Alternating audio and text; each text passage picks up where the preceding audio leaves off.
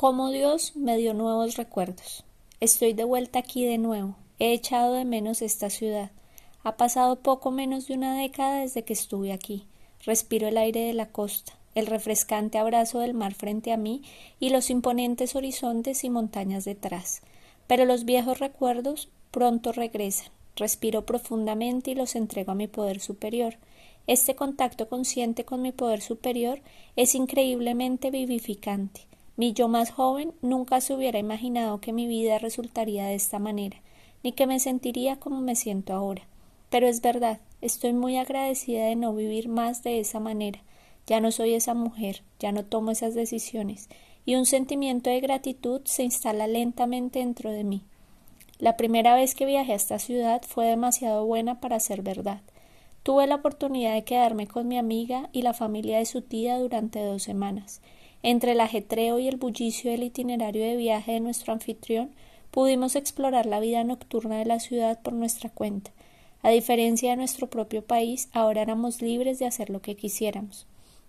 Fuimos a lugares a los que nunca podríamos haber ido e hicimos cosas que nunca podríamos haber hecho. Incluso visitamos una tienda especializada para comprar recuerdos para usar con parejas de consumo ya que tales tiendas están prohibidas en nuestro país y cuando regresé a casa estaba decidida a vivir la vida al máximo.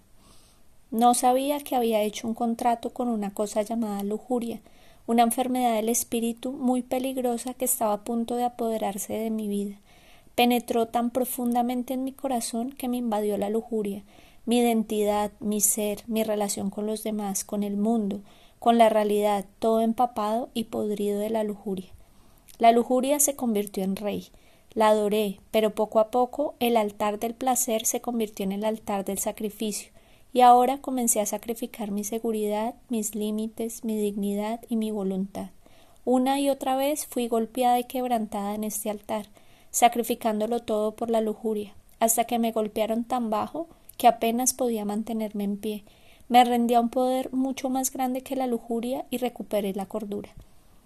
Abracé completamente al Señor de mi tradición de fe.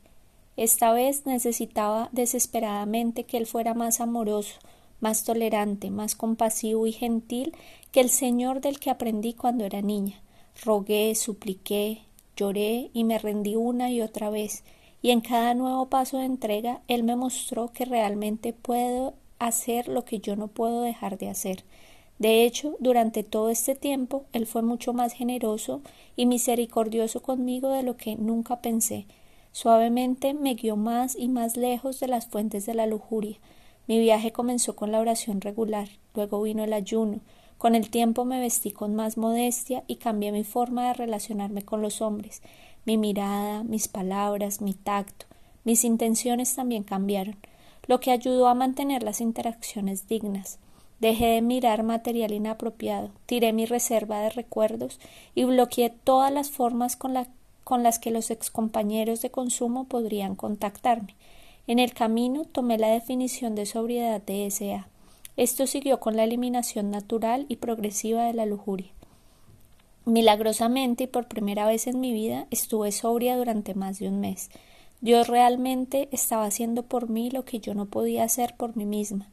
Tuve una nueva oportunidad de vida. Al poco tiempo me llamaron para dar un servicio a una ONG local.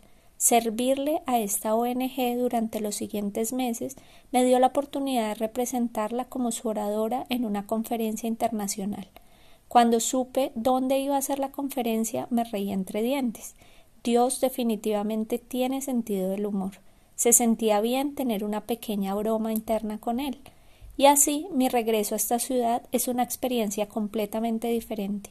Esta vez es para devolver, para dar esperanza, para inspirar. Qué gran diferencia puede hacer Dios si solo se le busca a Él. Después de la conferencia me quedé unos días más. Volví a visitar los lugares donde habíamos tenido experiencias más saludables juntos, explorando nuevos lugares también. Una noche había un pequeño carnaval en una de las islas cercanas y pude probar mi primer helado de jengibre allí. Es encantador, lo prometo. Estos nuevos recuerdos son más serenos, más saludables que los antiguos, ¿no crees? Salí de la ciudad sobria por la gracia de Dios. Ann R., Kuala Lumpur, Malasia.